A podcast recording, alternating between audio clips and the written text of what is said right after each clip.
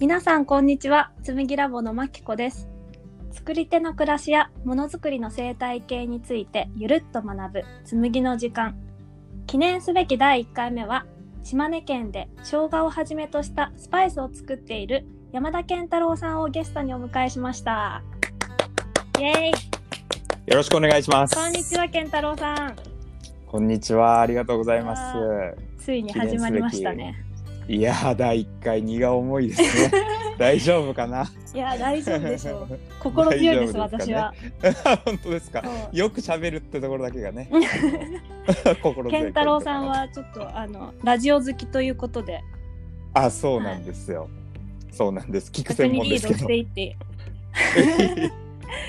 いただければなと思ってます。いや、はい頑張ります。よろしくお願いします。楽しくいきましょう。そうだね。よろしくお願いします。お願いします。実は私、健太郎さんとまだお会いしたことがないんですそうなんよね。そうなんです よね。ね、本当にあの、ね、コロナの影響で。ズームがね、発達してくれてよかったなと、本当に。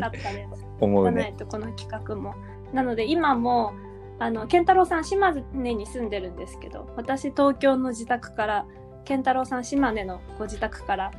ね、はい録音しているっていう録音してま。す。ね、本当、はいすごい時代です。はい。そうですよね。ではでは、はじめにあの健太郎さん何者って思ってる方多いと思うので、突然ね、そうですね。はい。ちょっと自己紹介からはい。あの軽くお願いできればなと思います。はい。ありがとうございます。改めまして、えー山田健太郎と申します。あの、はい今、島根で、あの、ご紹介いただいた通り、ちょっといろいろ、あの、農業やったりしてるんですけど、島根スパイスラボというですね、えー団体を、まあ、立ち上げて、まあ、そこで代表をやらせてもらっている、えーそんな感じでございます。何をやってるかっていうのは、あの、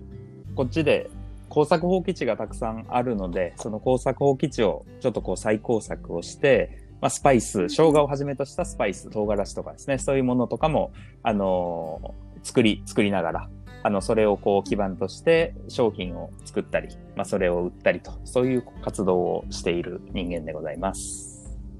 はい。なんかすごい今のだけですごい質問あるんですけど、ちょっとゆるっと話しながら、はい。あの健太郎さんについてあの皆さんも知っていただければなと思ってあます。りがとうございます。はい。えっとスパイスラボって、はいい、つ頃スタートしたんですか？えっと、スパイスラボ自体はですね、めっちゃ歴史はめちゃくちゃ浅くて、実は今年の2月に立ち上がって、団体としては。新しい。そうなんですよ。だからまだ、2、3、4、5、6、5ヶ月、半年も経ってないぐらいなんですけど、はいその、まあ、前身となる活動というか、そういうものはちょっと前からやっていて、僕はちょうど島根に移住してきて2年ぐらい経ってて、今。はないねちょうど2年ぐらいなので、その残りい22年のうちの1年ぐらいは、このまあスパイスラボの活動というか、スパイスを活用し始めたり、こういうことできるかな、みたいなので、ちょっと実験的な活動みたいなのを始めてて、で、うんうん半年前ぐらいにスパイスラボとして立ち上がったっていう、まあそんな感じですね。えー、えなんで島根なんですか？もともとなんかつながりがあったとか？そうなん僕は全然実は島根に縁もゆかりもなくてですね本当にうん旅行でし出雲大社に来たことがあったぐらいだったんですけど。そう。めっちゃベーシあのメインのね本当にミーハーなところだけちょっと来させてもらったみたいな感じだったんですけど。あのでもはい。友人が、あの島根出身の友人が、えーいてまあその友人が、あの今僕はあのこのスパイスラボやりながら合同会社の宮内屋という会社でも働いているんですけどあそうはいなんですね。その、まあ、今あの先ほどちょっとご紹介というかね自己紹介で言わせてもらったような活動をお米でやってるっていう、まあ、ざっくりとそんな感じの会社なんですけどなるほど。はい。で、そこでをやり始めた、えー友人が島根出身で、まあ、島根で、えーこんなことをやるから一緒にどうかっていうので、ちょっと誘ってもらったっていう経緯があって。はいはいはい。で、えっとじゃあ、もともとお米の方からそうです、そうです。スタートしそうなんんです。はい。お米を育てて、で、そのお米をね、玄米麺、あのーラーメンの麺を玄米から作ったりとか、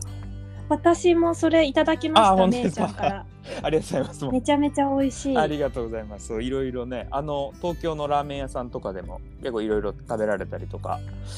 できたりするような、ね、宮内屋さんですか？そうなんです。宮内。あの本当に宮内あの宮お宮の宮に内っていうのはあの内側の内に、矢はあの牛舎とかの社って書いてそれを矢と読あませて、ーはいはいはい。宮内屋というふうに、まあ、そういう会社をやって。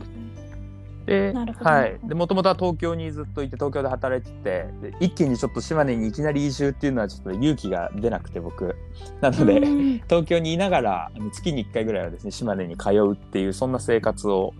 ええ面白い。1年半ぐらいかな。1年半か2年ぐらい。およそ2年弱ぐらいそういう生活をさせてもらってで、まあ、いろんなこう地域にもつながりができたりとか、まあ、本当にそのあの宮内屋の小倉健太郎小倉綾子夫妻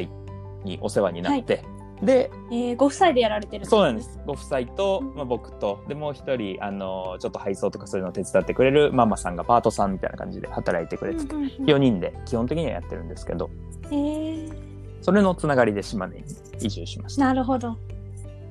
それで通ってみてまあここは住みたいなとそうなんです思ったんですかねそうなんです。最初はね、本当一番最初こっち来て今でも忘れないんですけど、なんか、はい健太郎さん、まあ、健さんって言うんですけど、健さんがこっちに来てくれて、あの、来てくれっていうのを言ってくれて、で、ちょっと、まあ、案内じゃしてくださいみたいな感じでお願いをさせてもらって、で、まあ、気を利かせてね、こう、地域の人たちとやっぱつながりがあった方がっていうので、うんその地域の人たちもやっぱ東京から人が来るぞみたいな感じで、こう、人が集まって、ちょっとみんなでバーベキューみたいなことをしてもらって、うんで夜ちょっとまあお酒も飲みながら、まあ、どんなことやってんのかとか、こっちに住むのかみたいな話とかをちょっとしながらねやってもらってあなんていいとこなんだと思いながら、うんうん。その夜過ごしてたらなんかだんだんお酒が入ってみんなこうヒートアップしてきて なんかだんだんね地域とはどうだとかねいろんなことを ねすごい熱く語り始めて。ちょっとディープな話にそうなんだよ。ね。でねなんかうんちょっともうここから離れてしまった人がおられたんやけど、まあその若者とかもね、あの、何人か僕の他にもいて、その場には一人だけいたんですけどですね、その若者とじいちゃん連中がよあの酒が入ってどんどん喧嘩をし始めるっていうね。おおみんな本気で生きてんなっていうのをすごいその時に思って、そうめちゃくちゃびっくりしてね。それを横から見る そうそうそう。初めてなのに僕みたいな感じで僕だってね頑張ってんすよみたいな感じで。若者の人が突然じいちゃん連中噛みつき出したりとかねそういうのがあっておおすごいなと思って。えーでもねそれだけ思いがあるってことそうそうですよね。そう土地に対する、ね、そうありがとう。そうそう本当にそう思って。なんか東京で働いててまあ、うんオフィスで働いててそんなこうなんて言うんだろう。真剣に地域のことを考えたりとか 確かに。そういうことってやっぱなかったから、うんもちろんね仕事で怒られたりすることとかはあったけどなんかちょっとその熱量のこうベクトルというかなんだろうね。なんかそのうんうんうんうん。思いのその源泉みたいなのがすごくなんか違う感じがしてなんかすごい、えー。最後はね めっちゃみんなに謝られたの。なんか最初からごめんねみたいなんで。すごい謝られたんやけど なんか全然そんな謝られてなんかどうこうとかじゃなくてあ本当にねこっちからするとちょっとありがとうございますというかなんかあなんかすごいそのディープなところを最初から見せてもらえたなみたいなのがあってね、えー。それですごい好きになって本当にあじゃあそれがきっかけだったんですねそうそうう最初の、うん、きっかけはそういうのではなんかこうやって本気で生きてる人たちのね何かうん。うんそばにいたりとか、自分もこうやってなんか本気で生きたいなっていうのはすごいその時に思ったっていうのはきっかけとしてあったね。なんかものづくりをスタートするっていうことに対して、うんうん。なんか大きい今みたいなきっかけとかはあったんですか？ものづくりそうだね。その商品をどうこうというよりかは、うん。農業のところから僕は入ったというかうんうん。だったんですけどあの東京にいた時からちょっとなんか何をしてい生きていこうかみたいなのね ちょっと大げさなテーマだけど、はいはいはい。まあいろいろねご多分にもえあもともとはご出身どどちらですか？出身大阪です。あ出身大阪そそう。う,、ですよねで高校まで大阪で育ちとってで大学で東京に出て大学から？そうそうそう。あそうなんですね。でと就職も東京でしてみたいな感じで。うんうん。でなんかせんといかんなっていうかなんかしたいなと思っててで、うん。ちょっとひょんなことからやっぱりちょっと自分で食べ物を作れるようになりたいなっていうふうに思って。おおなんかねやっぱりこうお金がなくなることすごい怖くて毎日。はいはいでななんでこんな俺お金に縛られてお金がのなくなること怖いんだろうなみたいなことを考えてそしたらなんかその、まあ、ちょっと僕はあんま頭が良くないから結論なんか自分で食べ物を育てられないからだなっていう結論に至って。いやでもなんか結構真髄をついてる気がします。ねえなんかそうそう、うん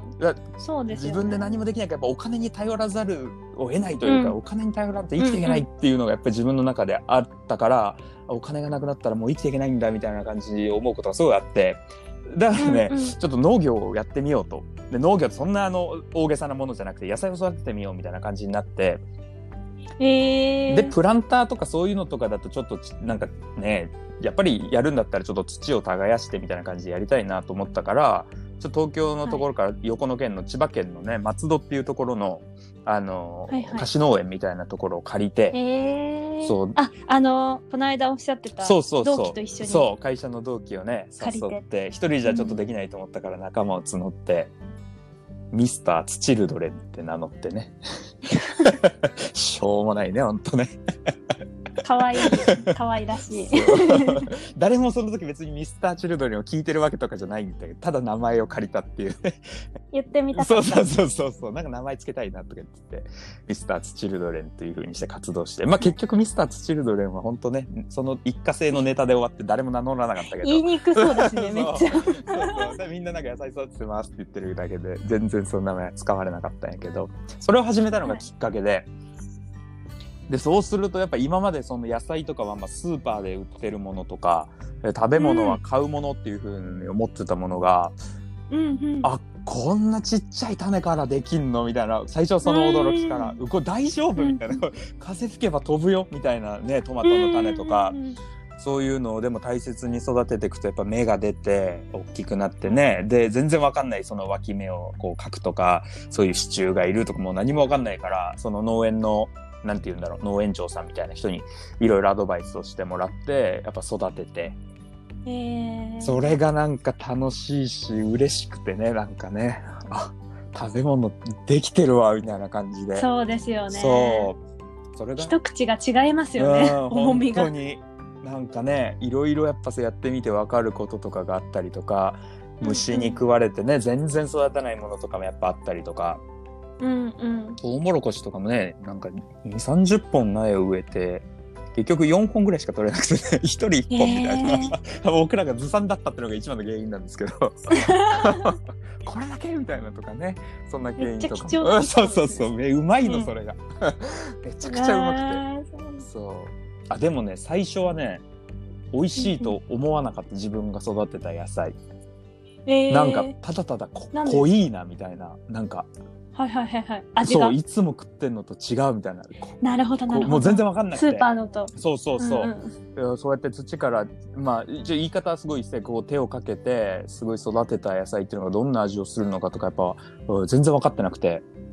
うん最初なんか濃いなって感じの、なんか浅はかな。え面白い そう、感想で。なんか、お美味しいのかな？どうなんだろう？みたいな感じえだったんだけどね。で、だんだん、そういうのスーパーの野菜と食べ比べたりとか、この食卓の一部に自分の野菜が並ぶようになってから、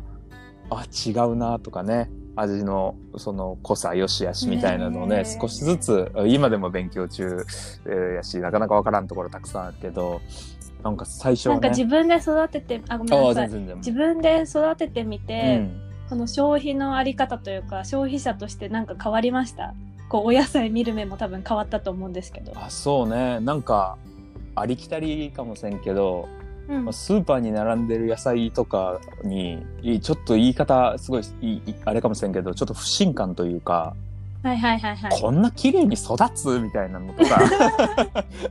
自分が下手なだけなんだけどね野菜育てるの。なるほど。そう何何使ったらこんなでかくなんだろうとか やっぱそのなんでまあちょっと今不信感っていう言葉を使っちゃったけどなんか疑問が湧くようになったというか、これはどうやってやってんだろうなとかね。その作り手の人たちのこととかをすごく考えたりするようになったから面白い。あと金額安すぎんだろはいはいみたい。なね、自分が育てあんなに頑張って育てて何ヶ月もかけてやったものとかを1個なんか何十円とかでうん。俺は売らねえぞってなったね。自分で。俺のトウモロコシは売らねえ。そうそう。自分で食うよみたいに。最初はなった。面白い。そう。でも確かになんかすごい自分ごとになりますよね、すべてが。そうだね。それはすごいあったな。今ね、ちょっとなんとなく当たり前になりつつあったから、今ね、改めてこうやって話させてもらうと、そのことが思い返されるけど、最初は結構やっぱそういうのだったかな。でもやっぱ、えー、面白い。うん全部はやっぱ買えんし、その、うんうんね、食卓の全部を自給自足ってなるとやっぱ難しいし、他のいろんな野菜も食べたいしってなると、やっぱ買おうって思うし時に、ね、あの、生産者さんの顔が分かってたりとか、まあ、僕らはもうそのやる時はもう農園の方針もそうやったんやけど、まあ、無農薬で、はいあと化学肥料も無化学肥料で作るっていうのだけやってたから、ね、やっぱ虫は来るし大きくならん時はならんしっていうのとかもあったから、まあ、そういうのでこう育ててますっていう野菜を買ってみようかなって思ったりとか、うんうんなんかそういうこう野菜の作り手の人とかどういう野菜なのかとかにすごく興味が出てったっていうのはやっぱり作り始めてからか。なっていうのはすごいなんかその興味の派生がすごくナチュラルですよね今話を聞いてると。あーあそうかな。あありがとうなんかこうそう言ってくれうんすごい自分から出てくるナチュラルな疑問 っていうのがすごい伝わってきました今おあありがとう。話聞いてて。そうね、うん、なんかそうやって自分で作ったりとか野菜のね違いが分かったりなんか一個自分の中でこう基準みたいなのができるとね、うんうん。うん、やっぱそういうのがどんどん次々にやっぱ興味があるとそういうのが出てくるのかなって。だ僕はそういうのに興味があったからねいろんなことを、うん。ちょっとじゃあ次こういうの調べてみようとかっていう風になったけど、まあ、結局ねそのやり始めた4人もすぐにねツチルドレンは解散しちゃったからね。早めの解散。で早めの解散を迎えて音楽性の違いがね。価値観のね方向性のね方向野菜作りのの方向性の違いが出てきたの野かな。菜作りのね。うんそうそうそうそういう感じでそうだからね。そう。うん。そういうのもあったかなと思うね、うん、じゃあそこが結構その原点じゃないですけど。野菜。こうん。の作りというか野菜作りのそうだね。最初のうん。きっかけですね。農業とかこう土に携わりたいなっていうふうに思ったきっかけはやっぱそれが一番だったかな。他にもいろいろねあの自然のことが好きだったとかやよく山登っててとかね。そういうのは、えーそうなんですか？ん、結構そういうアウトドアが好きで、うんううん。ん、会社勤めの時とかはなんかもうやっぱ心がしんどくてやっぱり。仕事ね。仕事きついなと思いながら癒しを求めてね山に登ったりとか。そうそうちそうキャンプしたりとかね。うんうん。してそういうなんか自然に触れた時のありがたさとか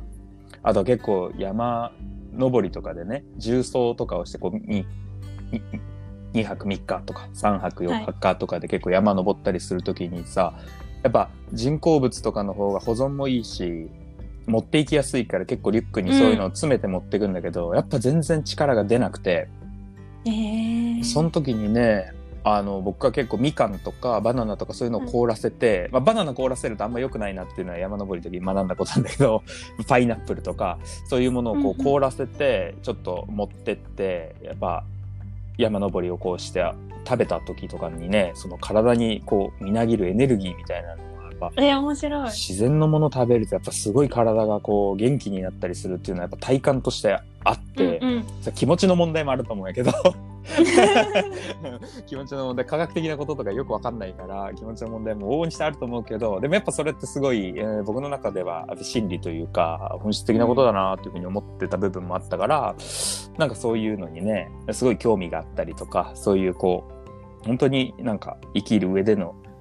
食べるって原点だと思うからそういうのにこう正直な仕事というかそういうのをなんかすごいえーしたいなっていうふうに思ったりとかそういうのはすごいあったね。うん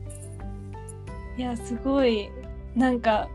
ここの話は全然今までの会話とかで聞いたことなかったので、そうだよね。なんか、はい、ちょっと新しい話話をしようかなって思っちゃった。色気が出ちゃった。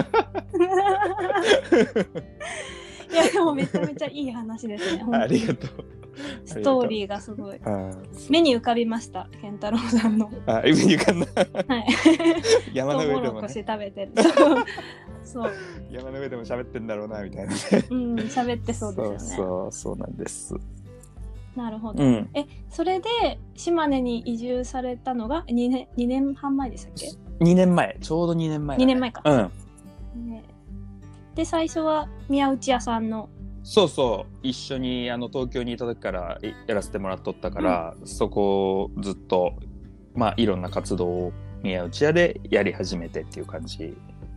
だね。うんえその宮内屋さんの活動についてももっと知りたいです。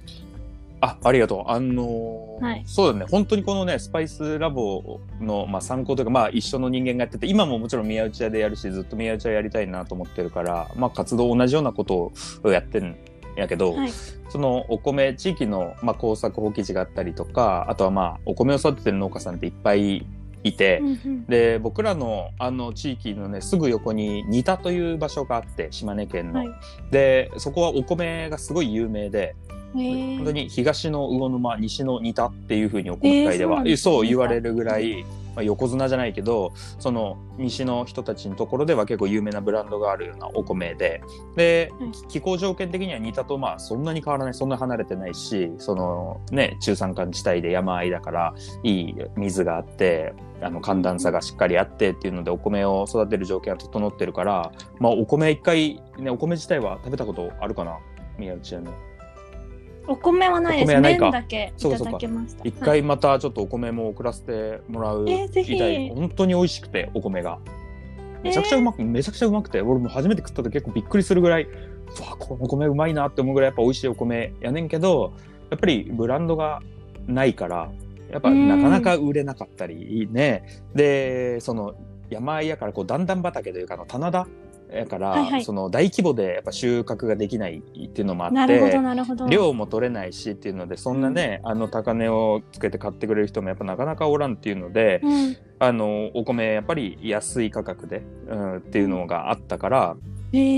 それを少しでもまあちょっとあ生々しい話だけ？ど、まあ、少しでもちょっと農家さんの足しというかねあれにもなるようにっていうのででねうんえー高値で取引をさせてもらって、まあ、その代わりね高くあのちょっと買い取らせてもらってるから、えーそれをなんとか商品価値をつけて世の中に出していきたいっていうので、玄米麺を作ったり、お米を米粉に変えて米粉のパンケーキミックスっていうのを作ったりとか。なるほど、そう。そういうのをして、あの、活動して。で、そこは、あの、もちろん自分たちでもお米を育ててやりながらなんやけど、他には、あの、地域の農家さんに協力してもらってて、契約してる農家さんが作ってくれたお米。それは、はいあの、無農薬、あ、ごめん。無化学肥料でやるっていうのと、えっと、無農薬でやるものと、えっと、原農薬でやるものっていうのを2種類分けて、で、あの、え、無農薬と原農薬の違いってどう違うんですか？は、あのー基準で除草剤を、まあ、除草剤ももう農薬というふうに言ってしまって、厳密には全然違うんやけど、うん。その除草剤とかも一切使ってないっていうふうにしてるのを無農薬にしてて、で、原農薬に関しては、その、まあ、島根県とかではね、基準値があるから農薬をどれぐらい使ってどうこうっていう。んん。で、それを、まあ、一応自分たちのその管理のもとで、えっと、5割減、半分以下にしますよっていうものを、っていうのを、ラインを敷いて、やらせてもらってるっていう感じです。その規定、基準っていうのは県によって違うんですか？県によって、ああ、どうなんだ俺、俺も他の県のことちょっとごめん、勉強不足で全然知らんところとかあるんやけど、多分なんかね、その、その自治体によってなんかこう指定されてるこの農薬は使っていいよとか、あ、なるほど。うん推奨してるものとかね、なんかそういうのとかは、多分県とかが JA とかの関係で、え県ごとになのか、地域ごとになのか、ごめん、ちょっとそこ、俺も知識不足であれやねんけど、いろいろそこは違いがあるとは思う。気候条件とかによっても全然違うしね、害虫とか。どんな草が。が生えるかとかもやっぱり全然違うやろうし、うんうん俺もまあここしか知らないっていうのが正直なとこやけど、まあいろいろあの農家さんのつながりでね、他のあの県内、県外の米農家さんとかと話したりとかするときにやっぱ悩み事とかは違ったりもするから、多分そうなんじゃないかな。あとまあちょっとあんま偉そうなこと言えないからこれぐらいにしとくけど。うん。私も調べてみああ、ます。ありがとう。ちょっとなんか分かったら えー教えて。そうなんごめんなさい、遮っちゃあ、った。全然いい、全然いい。はい。そうそう、そんな感じで。なるほど、なるほど。じゃあ、宮内屋さんの方では、お米の加工品そう。うん。お米を主に、やってるって感じかな。はいそう。で、お米やってて、その辺もめちゃくちゃ重要だなと思うし、これからもやり続けたいなと思うんやけど、やっぱお米をやり始めて思ったのは、やっぱすごいその大切な一方、やっぱ日本全国も米を作ってない県はどこにでもないんじゃないかぐらい、沖縄とかはちょっと、ね、気候的にどうなんでも多分、どっかでやってるのかなっていうようなぐらいやっぱり日本全国でお米って育ててるからなんかそのうん。採化を図ったりとかするのってめちゃくちゃ難しいなと思うし、うん。多分ね日本人が一番最初に育て始めた作物なんじゃないかぐらい歴史があるからそうもうなかなかちょっと手をこう加えてこう商品開発とかのアイディアとかもやっぱ結構難しいなと思う部分がやっぱたくさんあって。うん。で一方でやっぱりそのそれぐらい日本人に根付いてるものやからそのど真ん中としてやっぱお米に対して、えっと、思いをかけてやっていくっていうのはすごく大切だなと思ううところはあるっていうのは大前提のもと他にもやっぱりちょっと違う形でというか、あのこういう考え方とか自分たちがこうやっていきたいこととかを少し広げていくという意味でもお米以外のものを少し何かやりたいなっていうのは本当にこの移住をしてききてからそのお米の実情とかあの育ててる農家さんの話とかを聞きながら思い始めてきて、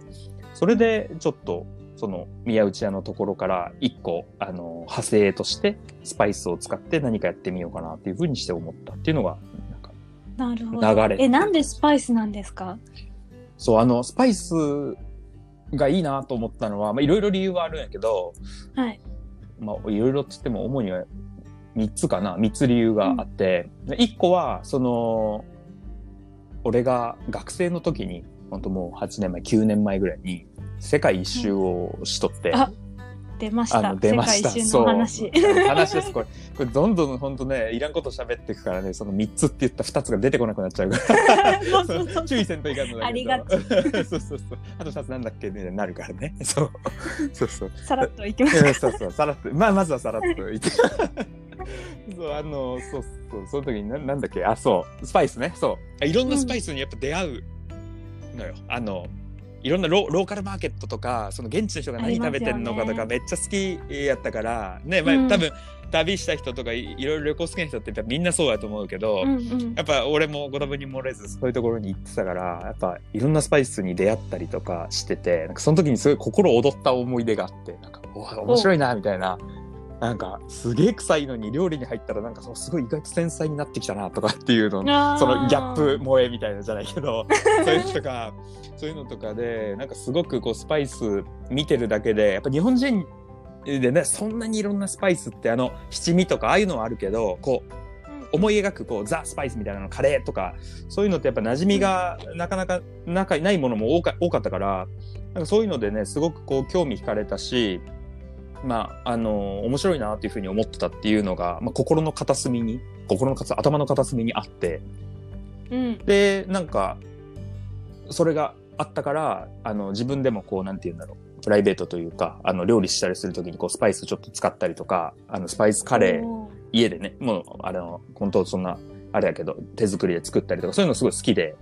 そういうのやってたっていうのが、あの、あったっていうのが、まあ、スパイスに、ちょっとこう、心が、あの、奪われてった一つの大きいきっかけかなと。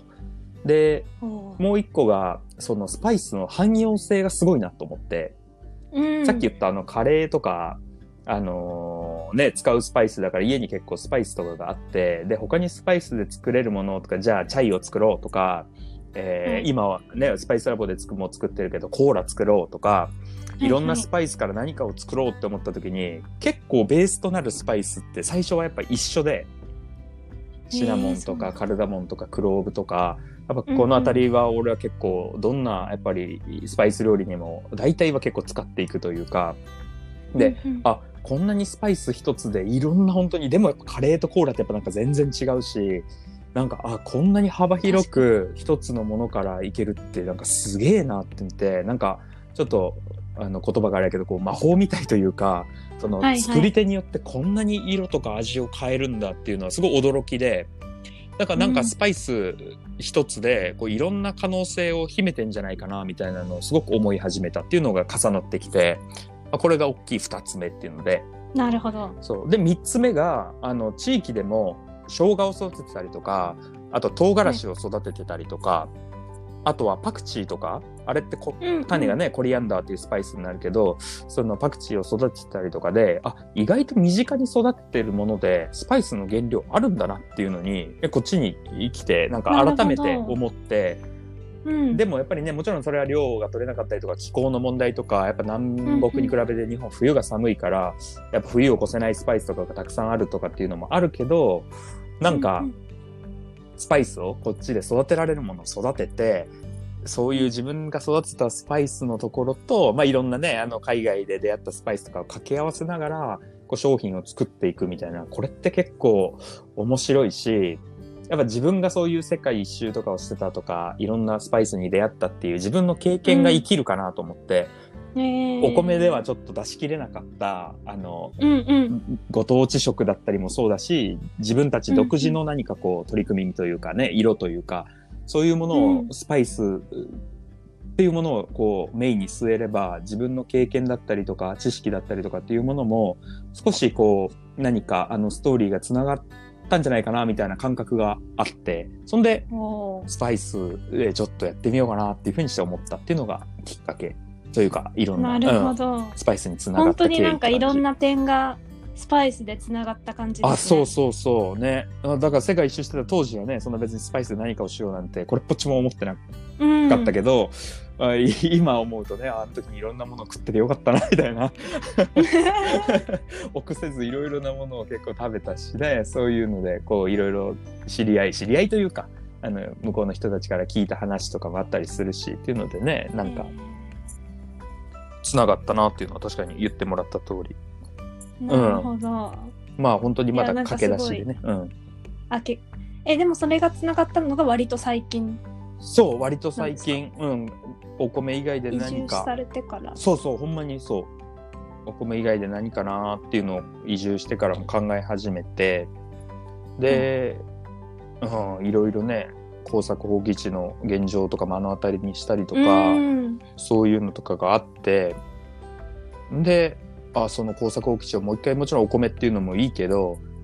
よ、よく考えたらというかね、お米を今まで育ててもうやってられんわってなって工作放棄地になった場所とかも結構あったりするから、そこをもう一回そうお米にしたとって同じ現状が待ってるっていう風になると、やっぱり何か仕組みとか、なんなんかちょっと変えたりとかしないと、うん、や続けるのは難しいかなっていう現状とかもああ感じるものとかはやっぱあったからそういうのがつながって、まあ、ちょっとスパイスって今あんまり誰もやってなかったし、うん。あのこの地域でねやり始めることに何かこう可能性みたいなのも出てくるかなと思ってやったのはあったかな。なるほど。うん。いやなんか全ての話が実体験に基づいててすごくなんだろう。なんでしょう。すごい真実性が高いというか なんか聞いていてすごく、ああなんか本当にそう思ったんだろうなとか ありがことう嘘がないというかああ、ありがとう。そうなの。あのうんなんか熱量も感じた。ありがとうございますちょっとまだまだあの話し足りないとは思うんですが、もう30分経ってあしまっ、たやので。ごめんね。はい。ちょっと前半はこれぐらいにして、はいえっと後半はえっと健太郎さんがどんな思いでものづくりをやってるのかとか、ね健太郎さんの暮らしについてもうちょっとはい。深掘りしていけたらなと思います。おーいじゃあ健太郎さんありがとうございあましたりがとう。ございました。楽しかったです。また後半もよろしくお願いします。お願いします。